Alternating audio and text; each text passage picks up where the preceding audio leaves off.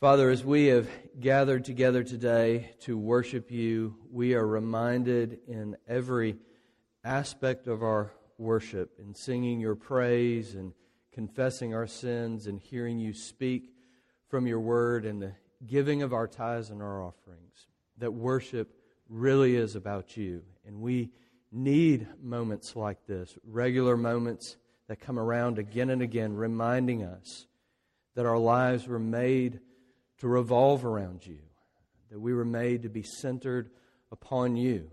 And we express that in the giving of our tithes, our gifts, and our offerings, asking that you would take from what you have first given to us and that you would glorify your name, that your kingdom, that you would use these gifts and offerings to extend and advance your kingdom upon this earth in order that the wonderful glories of the gospel would be told to all the nations.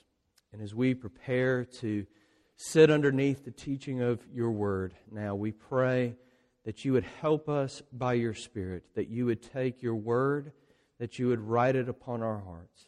And no matter how we find ourselves this morning, anxious, full of doubts, excited, many questions rolling around in our minds, however, we come before your word, we ask that you would now remind us that we really are all the same, that we are all far more broken than we know, that we are all in desperate need of the wonderful grace of the gospel, so that it can be true of us that while we are far more broken than we know, because of Jesus and his person and his work, we are also at the same time far more loved and far more secure, far more approved of than we could have ever dreamed possible. So we pray with the eyes of faith that you would help us to see Jesus, in whose name we do pray. Amen. Please be seated.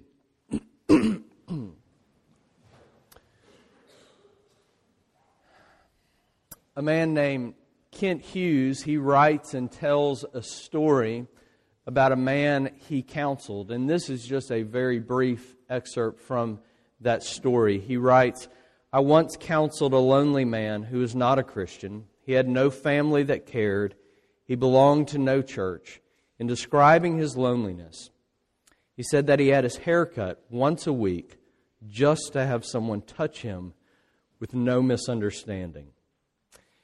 Uh, craving touch, right? Human contact, touch without misunderstanding, touch without the fear of threat or the fear of rejection, craving and hungering for that kind of contact. In infant orphanages, there's a real danger, you know, posed to the mortality and the development of in, infant children. One author writes, But how could simply being in an orphanage kill a baby? And the author answers his own question. Basically, he writes, they die from lack of love. When an infant falls below the threshold of physical affection needed to stimulate the production of growth hormone and the, the immune system, his body starts shutting down. And in this article, the author goes on to cite research that points to this connection between necessary physiological contact and the overall health and development of children, um, emotionally, socially, and mentally. Now, I bring up these sad realities to make a very simple point, and it's this we were built for community, we were built for connection, we were made for relationship. Instinctively, we hunger for nearness with others. It's completely unavoidable for any of us. I'm reading a, a, book right now about a famous American track athlete in the 1930s and 40s named Louis Zamperini.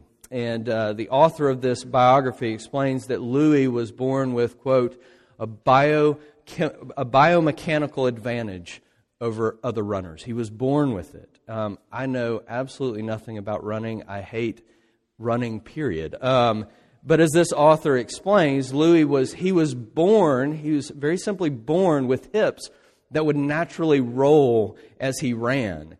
And so that as one leg reached forward, the author writes, you know, the corresponding hip would naturally swing forward with it. And it created, or the result of it was this incredibly efficient seven foot stride that propelled him down the track and allowed him to obliterate all kinds of track records. The author's point in mind this morning is, is this He was made for it, He was built for it, He was made for running. When God made man, do you remember what He said? The first time I read this in the first chapter of Genesis, it caught me off guard. This is what God said. He said, Let us make man in our image, after our likeness. And it caught me because who is God talking to? No one else exists at this point. We don't have time to get all into it, but God has always existed as the triune God, Father, Son, and Holy Spirit. In other words, throughout eternity, He has always existed in community, in relationship. And you know what that means for you and me because we were made like Him? after his own image, it means you, you and I, we come into this world craving touch, starving for affection, longing for connection, needing relationship. You are made for it. You are built for community. It's written into the code of your DNA as a human being. Maybe these are interesting thoughts to you, I don't know, but what in the world does this have to do with Ephesians chapter 4 as we continue our series through Ephesians?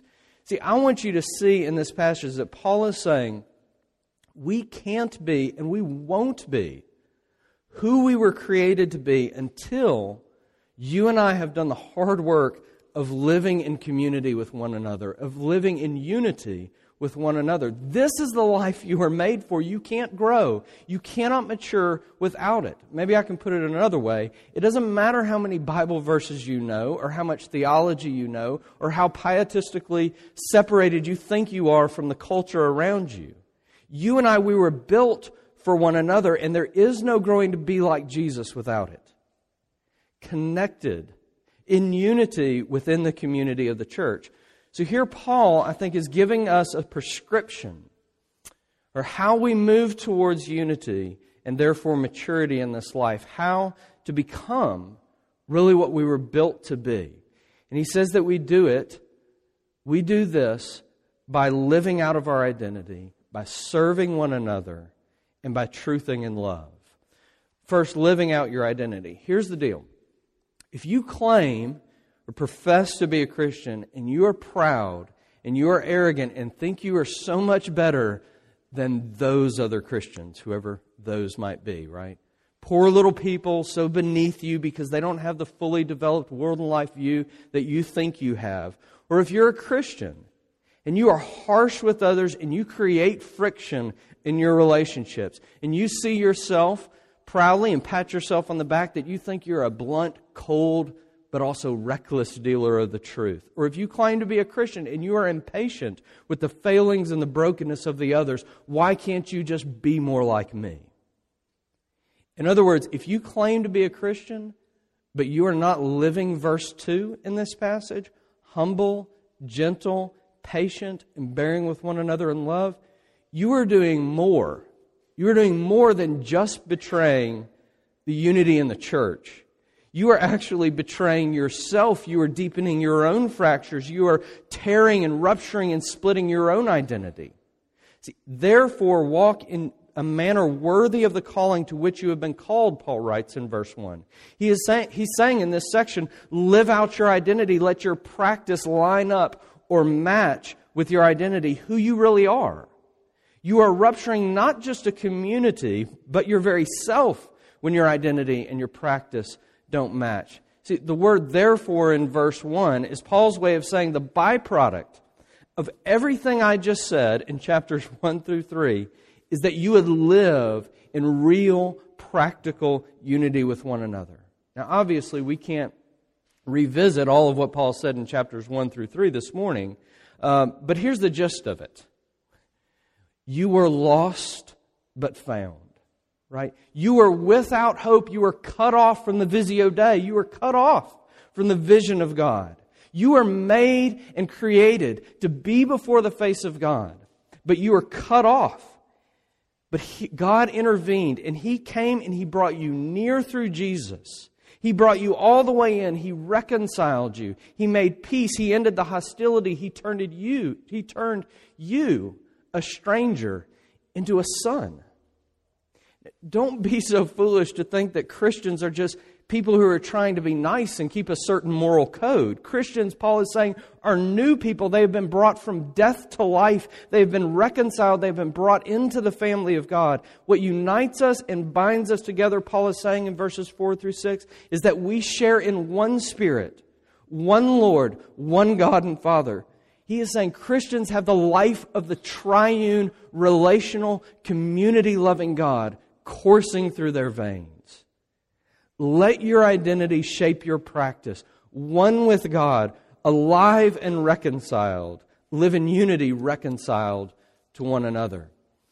Now, I'm not very far into my book that I'm reading on uh, this track athlete, Louis Zamperini, but he grew up as this restless child. He was always in trouble growing up. Right? He was a thief, he was a bully, he was full of angst, directionless in life. He ran away from home several times. He was in trouble with the police. He was he was a massive troublemaker.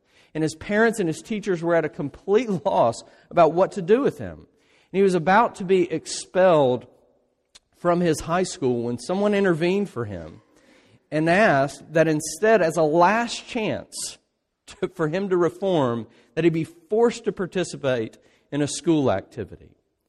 That activity happened to be becoming a member of the track team.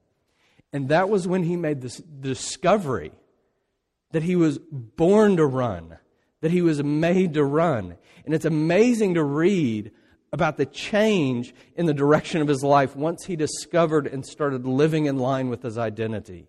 When he recognized what he was built to do, his whole life became focused and channeled in a new direction. You know, illustration breaks down like all illustrations, but you and I, we are going to be fractured. We're going to be a fractured, broken mess. We'll never find freedom.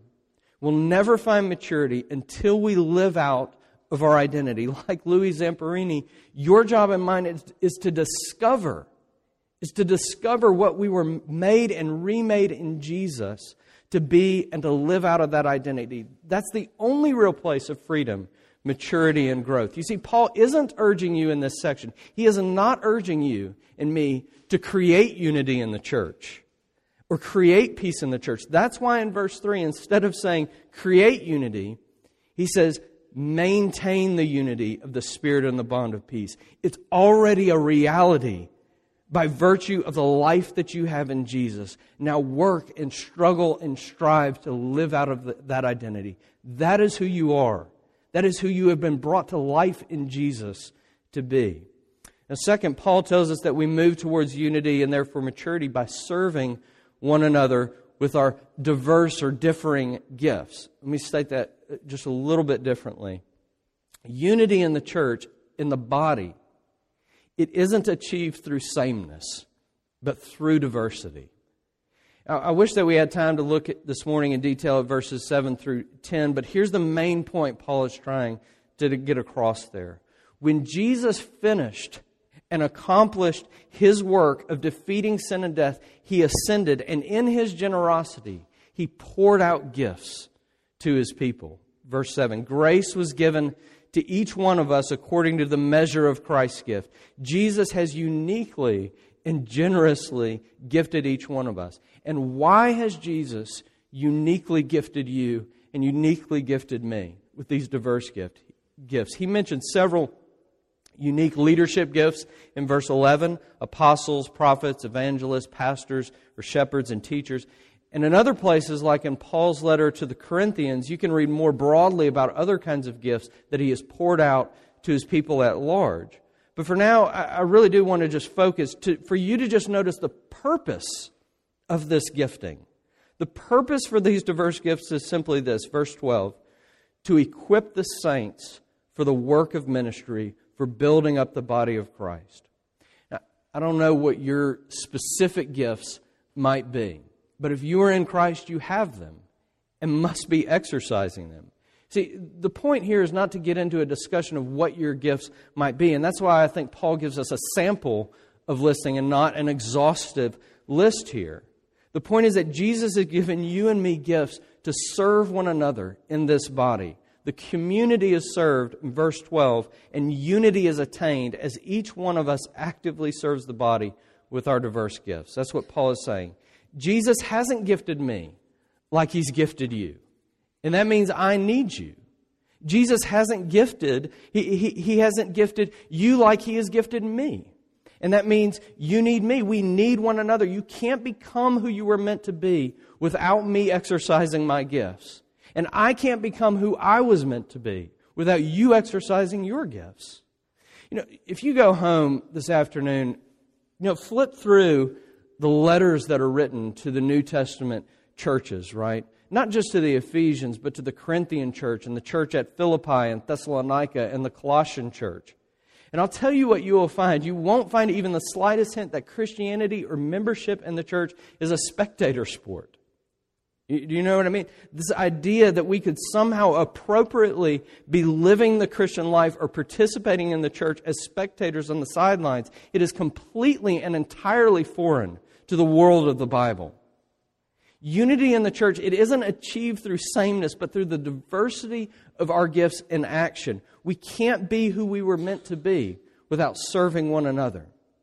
The author C.S. Lewis, he had um, this clo- very close group of friends that he would regularly get together with and spend time with. And in this small community, he described uh, how he understood that, that they all needed one another.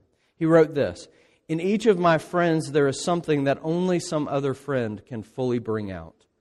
By myself, I am not large enough to call the whole man into activity. I want other lights than my own to show all his facets. Now that Charles is dead, one of their friends, I shall never again see Ronald's reaction to a specifically Caroline joke. Far from having more of Ronald, having him to myself now that Charles is away, I have less of Ronald. See, we are Western individualistic Americans, and we fear commitment like the plague, right? Because we think and fear that it's going to impinge upon our freedom, you know, limit our options in some way. But listen, the point is you won't become more free, more yourself on the sidelines, avoiding active involvement in service.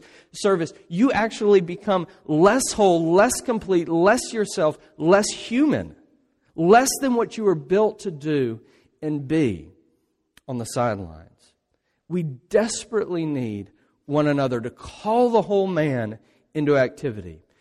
If you just give me two more minutes here, I, I promise I'll be quick with the last point. In verse 14, Paul is saying that you are an immature child if you try to live as an island, uninvolved, not serving the body with your gifts. See, children, you're not steady as children, he, he's saying. You, you think the world revolves around you as a child, right? You get pulled here and there, you don't make good choices, and so on. That's immaturity, according to Paul. And this is why, when Paul in this passage, when he talks about the immature, he talks in the plural children. Many individuals may perhaps group together, but serving themselves, not actively using their gifts to build up the body. And this is why when Paul talks about the mature in verse 13, he doesn't talk in the plural. He talks in the singular, a whole, undivided person to mature manhood, he talks about. There is no growing up, there is no maturity without all the diversity of our gifts being in action to serve one another. So let me pause just for a moment and ask you how you are doing with this. I, I, I, mean, are you just a spectator on the sidelines, or are you actively using your gifts to build one another up, to serve the body, and therefore growing up and maturing in your own life? You can't and you will not grow up on the sidelines. And also, this do you have the humility to know that you need people in your life who are very, very different from you? Different gifting, different personalities, different tastes, different preferences. You need a diverse group of people to actually bring about the whole person. You see, unity won't be achieved through sameness. It's achieved through diversity. We need one another, as Lewis writes. And as I think Paul is saying, to call the whole man, singular, into activity. Now, finally, what's the key to doing this? What's the key to practically living out your identity and using your gifts in such a way that promotes peace and unity in the body. I think Paul gives us the key in verse 15 when he writes, Rather, speaking the truth in love, we are to grow up in every way into Him who is the head, into Christ, from whom the whole body, joined together by every joint, with which it is equipped when each part is working properly, makes the body grow so that it builds itself up in love. What's the key to making each diverse part work properly? I think Paul is saying it's speaking the truth in love to one another. Or, really, literally in the Greek, it's he, he takes a noun and turns it into a verb, and he says it's truthing in love. We are able to grow up, we are to le- able to live out our identity and serve one another in a culture of truthing in love, or where the truth is spoken in love. Now, what are we talking about when we talk about speaking the truth? You know, truth is all about reality, right? It's about honesty and transparency, right? We're talking about speech that doesn't misrepresent or hide reality, speech that gives full disclosure and opens up and reveals reality. Paul is saying that the key to having a community that practically lives out its identity and uses its gifts to promote unity is a community that deals in reality, not fantasy. It's a community that deals in the truth. Now, think this out. You cannot know yourself in isolation. Why is the first year of marriage so difficult for so many people? It's because before you got married, you only thought you knew yourself. And all of a sudden, when you start living in real, close, transparent, under 24 hour observation kind of stuff, that's when you start to get to know the real you. You know, at first you're surprised in that first year of marriage. I can't believe she's ticked off about that, or I, you know, I can't believe he's disappointed about this. And at first you're really, really defensive, right? I mean, it leads to all kinds of arguments and fights and all that fun stuff. Um, but then, if you're humble enough to recognize it, it slowly starts to dawn on you. What has actually been true your whole life, but now, like a magnifying glass, is up close and personal, is this unavoidable fact. You can only truly know yourself through the eyes and ears of someone else. You cannot know yourself in isolation. You can only know yourself from the perspective of someone outside of you. That's why the first year of marriage is so difficult, because you thought you were marry- marrying a person, but you were marrying a mirror that reflected back to you all your flaws and all your faults and showed you who you really are. You know what this means? If you think you are going to grow and become mature on the sidelines, you are completely fooling yourselves. It's only in active, up close personal involvement with others that you can come to know the truth about you, the reality about you, who you really are. But here's the deal, right? As, as soon as we say this, some of you start getting very nervous about this.